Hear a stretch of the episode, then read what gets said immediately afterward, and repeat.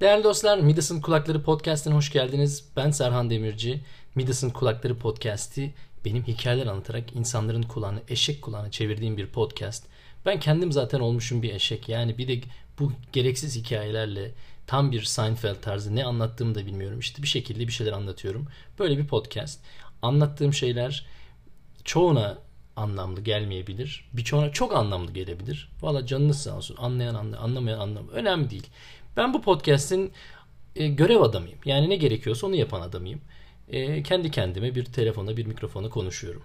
Bu dolayısıyla bu konuşmanın e, metninin hazırlanmasına tutun da efendim sosyal medya içeriklerinin hazırlanmasına görse e, kostüm işte şey ne denir kıyafet, makyaj.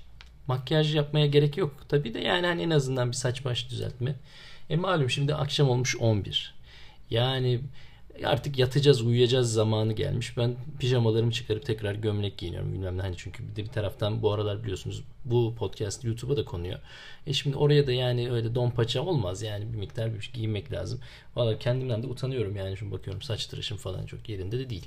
O yüzden kusura bamyayın.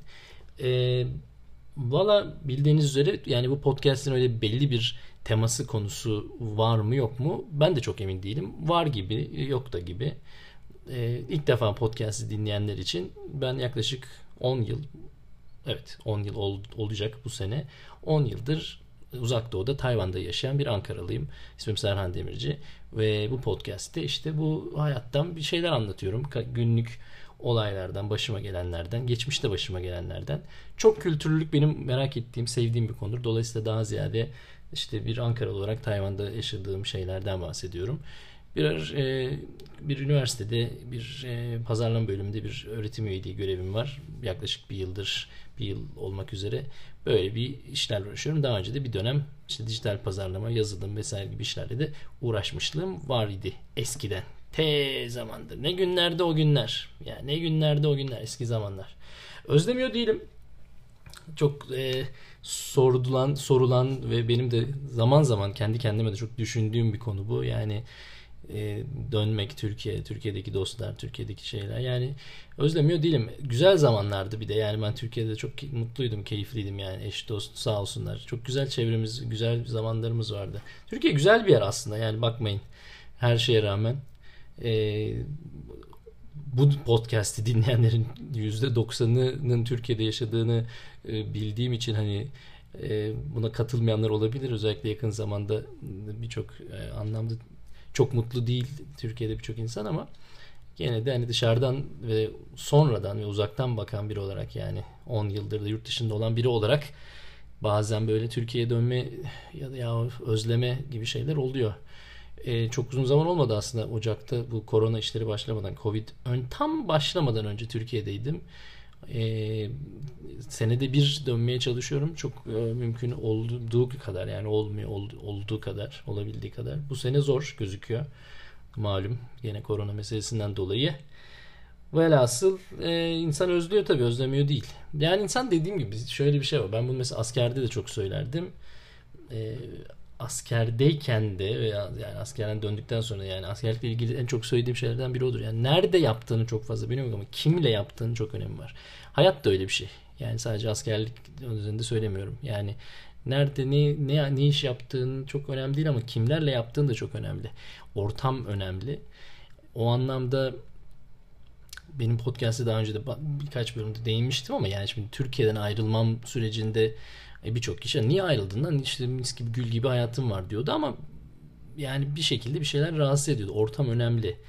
Tayvan'a geldiğim zamanda da yani Tayvan dünyanın en güzel yeri değil ama aslında çok da rahat yaşanan, güvenli olan, yabancılara karşı daha insanların daha pozitif, olumlu e, şeyleri oldu.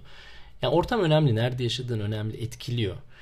E, mesela belki çok alakasız gelebilir ama bence bir güzel bir örnek oluyor. Bu yani mesela yaşadığın bina, onun çevresi, kapının, girişin, e, komşuların, işe gittiğin yer, yol. Yani bunlar şimdi çok mu önemli? Ha, evet çok da değil. Yani illa ki böyle herkes de saraylarda mükemmel o anlamda söylemiyorum ama yani insanın kendini iyi hissettiği, kendini e, var olduğunu ve bir şekilde tanındığı, bilindiği, saygı gördüğünü hissettiği bir yerde yaşaması önemli bir şey. Şimdi bu e, bazen bir şans, bazen biraz emek isteyen bir şey de olabilir. Yani bunu herkes her zaman en mükemmel haliyle, en böyle müthiş şekliyle yaşayamıyor olabilir. Bunun bir kısmı elinden geldiğince düzeltilebilir olabilir, olmayabilir. Dolayısıyla bu iş biraz biraz şey bir konu. Ben biliyorsunuz ya da bilmeyenler için tekrar söylemekte fayda görüyorum.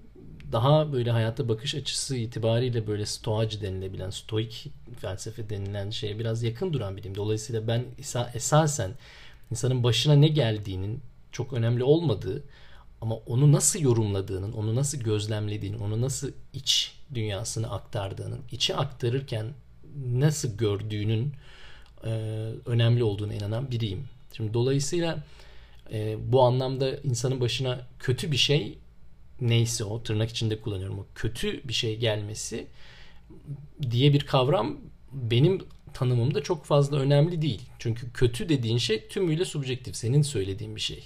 İyi, kötü bunlar bizim atadığımız sıfatlar. Bizim ona yapıştırdığımız etiketler. Ve değiştirilebilir o, o nedenle de. Yani e, ne denir? Bir mücadele içinde ya da bir herhangi bir sıkıntıyla yüzleşen biri e, bunu lanetleyerek, küfrederek ulan tüm Allah kahretsin ya başımıza gelene bak diyerek de karşılayabilir ya da hmm, belki ben bununla nasıl baş edebilirim? Ben şu an ne yapabilirim? Ulan bak gördün mü başımıza bu geldi buradan da böyle bir ders çıktı gibi de görebilirim. Aynı konuyu. E şimdi bu bir bu bir tecrübe, bu bir pratik isteyen bir şey ve kolay bir şey değil. Söylemesi kolay. Yani uygulamada kolay değil. Bunun da farkındayım. Ama uygulanabildiğinden e, uzun zamandır bunu yaşayarak, tecrübe ederek görmüş bir olarak söyleyebilirim ki imkansız da değil. Şimdi tabii burada şöyle bir şey var. Mesela dediğim gibi insanın başına gerçekten kötü şeyler gelir mi? Gelir. Yani şanssızlık, kaza, ne bileyim yani bin yan bin türlü hali var.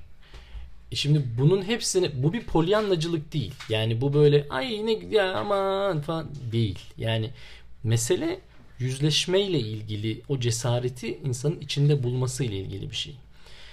Ee, başkasının yumruğunu yemeyen kişi kendi yumruğunu çelikten sanır denir. Ben buna çok inanırım.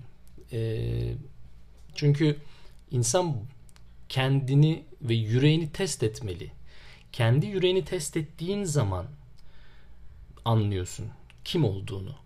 Malzemeni anlıyorsun. Yani o endurance test yani o nasıl denir dayanıklılık testi sana senin kim olduğunu söylüyor.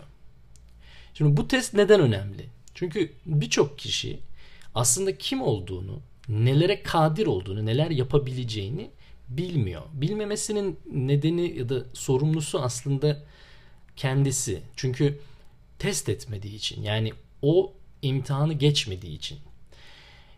Popüler kültürden ya da hani eminim ki birçoğunuzun bildiği bir örnek olarak bunu söylüyorum. Güzel bir örnek bence buna çok benzer paralellikte olan bir şey.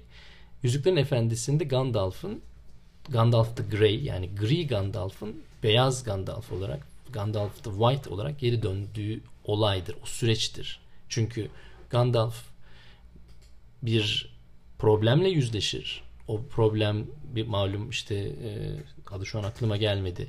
Yeraltı canavarını uyandırırlar e, madende ve onunla savaşır.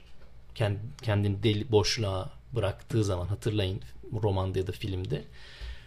Onunla o mücadelenin sonunda ölür ve e, yükselmiş olarak yücelmiş ve nasıl denir level atlamış beyaz haliyle geri gelir. Şimdi bu aslında kim olursanız olun ister bir ortaokul lise öğrencisi olun ister 30-20'li yaşlarında üniversiteden yeni mezun, yeni işe başlamış biri olun. İş bulamamış bir üniversite mezunu olun. 30-40 yaşında çalışma mücadelesinin, hayat mücadelesinin içinde, çocuk yetiştirme, aile meselelerinin içinde, bir boşanmanın içinde ya da daha 50-60'lı yaşlarında bir sağlık sorunuyla mücadele, ailede birini kaybeden yani neyse Hayatın her kesiminde birçok kişi belli bazı mücadelelerle sınanıyor. Bunu tüh Allah kahretsin başımıza gelene bak diyerek de geçiştirebilir biri ya da ulan ben bundan ben bu müca bununla mücadele edeceğim. Ben bununla savaşacağım. O güç bende var ya da yok. Ama yani o mücadeleyi göstermek o kararlılık odur işte önemli olan. Şimdi çok şükür diyeyim ki bu arada minnettarlık da benim çok sevdiğim bir şeydir. inandığım bir şeydir. Yani ben çok benim ağzımdan çevremdeki insanlar buna katılacaktır tahmin ediyorum. Çok kolay kolay bir lanetli söz çıkmaz yani. Çok kolay kolay birine küfretmem ya da böyle şey olur Allah belasını bunlar da böyle bunlar da pek öyle biri değilim. E, bu biraz hani dediğim gibi bu bir pratikten gelen bir şey. Çünkü çok kolay küfretmek yani olayları. Allah kahretsin bu da böyle işte bunlar da bunlar da hep böyle falan. Ama yani ya da lan işte benim de başım hep böyle gelir ya. Benim de başım hiç kurtulmaz bu işlerden falan. Yani bunlar dediğimiz gibi, dediğim gibi bizim kendi kendimize söylediğimiz bir hikaye. Bizim kendi kendimize e, anlattığımız bir hikaye. Bu değiştirilebilir bir hikaye aynı zamanda. Yani bu üzerinde oynanabilir. Bu nasıl söyleyeyim bakış açısı anlamında değiştirilebilir bir şey. Kolay değil ama yapılabilir. Yakın zamanda e, ben de mesela çok e, aslında dışarıdan çok kötü gözükmese de yani bayağı bir mücadeleyle uğraşıyorum yani özel hayatımda, iş hayatında. Yani birçok bir günüm sürekli yangın söndürmekle geçiyor. Her gün. E, sağlık sorunlarım var. Ufak tefek çok önemli değil ama yani kafamı meşgul eden lan bununla da ilgilenmem lazım diye. Önemli değil meraklanacak bir şey yok. Ama yani hayatın içinde dertler var onu anlatmaya çalışıyorum. Ee, bitmiyor yani sürekli böyle bir sürekli yangın söndürme yani bir aman bir de şu var olan bir de şunu çözmem aman bir de bunu çözmemiz lazım ya bir de bu vardı olan bak durduk yerde şimdi bu çıktı şimdi bununla e, lanetleyerek bunlara hay Allah diyerek de hareket edilebilir. Abi gel bakalım. Tek tek tek gelin. Yiyorsa tek tek gelin yani. Hani birin bir, bir aa, gel bakalım. Bunu bir çöz. Elinde ne var? Sonra bir sonraki. Şimdi ne yapılabilir? Bir sonraki, bir sonraki, bir sonraki gibi. Ee, çok fazla uzatmayacağım. Bugünkü konu, bugünkü konuşmak istediğim şey aslında biraz bununla ilişkili. Ee, bunu aslında sanırım anlatmadım ama bunu bir e, YouTube'daki YouTube'daki bir videoda yapmayı planlıyorum. Onu ayrıca anlatmak istediğim bir hikaye ama burada anlatmadan geçemeyeceğim. E, doktora tezim benim çok fazla böyle e, uzun zaman e, üstünde çok ciddi alarak çalıştığım bir şey değildi. Çünkü bir anlamda doktora öğrenciliğini ben hani Tayvan'daki vizemin e, şeyi olarak mazereti olarak kullandığım için çok da hemen bir an önce bitirmek istemedim. Çünkü bir taraftan doktora tezimle uğraşırken bir taraftan kendi işlerimle uğraşma gibi bir durumu tercih ettim.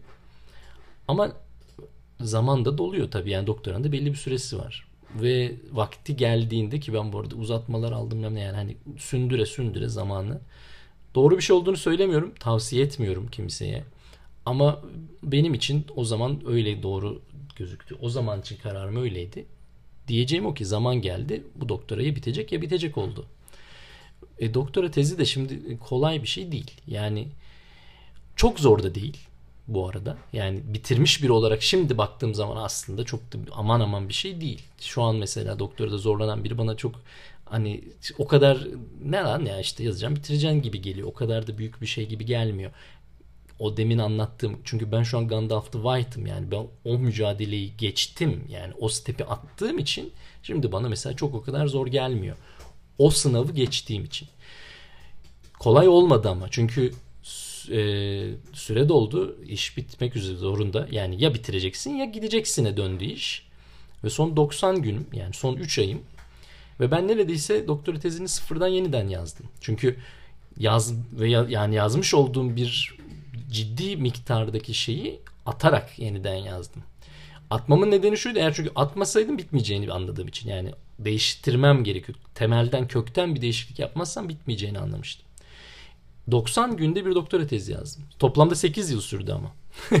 yani 8 yılın son 90 gününde. Yapılabilir mi? Doğru mu? Hayır. Çok mu müthiş bir süper bir doktora tezi oldu mu? Yine hayır. Ama bitti. Bitirdim. Ve bunlar da yani jürisinden geçen bilmem neyinden geçen işler yani e, maymun cumhuriyeti değil burası yani al ver sana ver verelim sana bir doktora değil yani kolay olmadı. E, lafta çok kişi söyler ama gerçekten sıkı çalışmanın ne demek olduğunu tam anlamıyla anladığım bir 90 gündür. Çünkü gerçek anlamda 90 gün boyunca 16 saat doktora ile ilgili çalıştım. Ve hakikaten başka hiçbir işle uğraşmadım. Yattım kalktım bununla uğraştım. Nefret ettiğim birçok an oldu.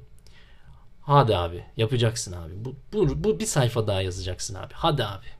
Nefret ede ede. Söylemiyorum ki bu çok müthiş böyle ah şahaneydi ne kadar keyifli oldu. Onu söylemiyorum. Bu bir mücadeleydi. Acıyla geçti yani.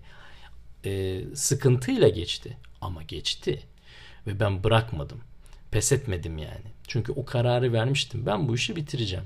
Ya da yolunda öleceğim dedim yani. Bitirene kadar uğraşacağım. Ben elimden gelenin en iyisini yaparım sonunda sonuç olumlu olumsuz olur. O benim kontrolümde değil. Stoik orada geliyor işte. Ben kendime bakarım.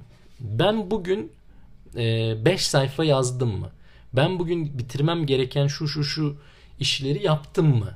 Yaptım. Bir sonraki gün. Bugün yapmam gerekenler ne? Bunlar. Yaptım mı? Yaptım. Ha. Zamanı geldi. Zaten planın ona göre şimdi zaman kısıtlığına kısıtına girince e, işler aslında sanıldığından daha pürüzsüz hale gelmeye başlıyor. Çünkü zamanın yok. Yani düşünecek halin yok. Düşünmeye vaktin olmayan insan daha e, verimli hale gelir. Çünkü e, harcayacak bir şeyin yok. Boşa harcanacak zaman yok. Sonuçta 90 günün var. 30 günde şuranın bitmesi lazım. O 30 günün demek ki ilk 10 gününde şunun bitmesi lazım. Demek ki bunun ilk 2 gününde şunun bitmesi lazım. Bugün önümüzdeki 2 saat boyunca şunun bitmesi lazım. Yani o 90 günü yarım saat e, detayına kadar kırabilir hale geliyorsun. Zaman kısıtın o kadar netleşince. Bunu herkes uygulayabilir. Ben 8 yıl beklemek zorunda değildim böyle çalışmak için. Ama en sonunda mecbur kaldım. O ayrı bir konu. İngilizce procrastination denen şey. Yani yapman gereken şeyi dururken anlamsız işlerle vakit kaybetmek. Onu aşıyorsun o noktada. Yumurtanın kapıya dayandığı an dedikleri mevzu. Şimdi şöyle bir soru kapanırken, kapatmadan önce.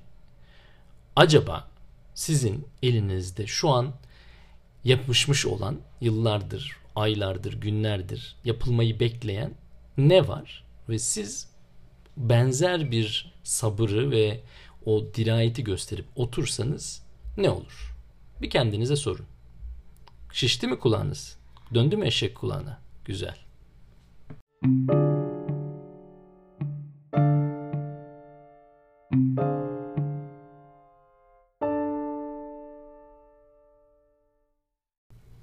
Değerli dostlar Midas'ın Kulakları podcastinde Serhan Demirci ile beraber diniz, siniz değil diniz bitti. E bugün de böyle bu hafta da böyle oldu ne yapalım. Şu bitmeyen işleri bir bitirin. Bana da ulaşın sosyal medyadan ne işiniz var neyi bitirmediniz. Ve bakalım ne olacak bitirmeye çalışın bakalım. Önümüzdeki haftaya kadar size bir hafta süre.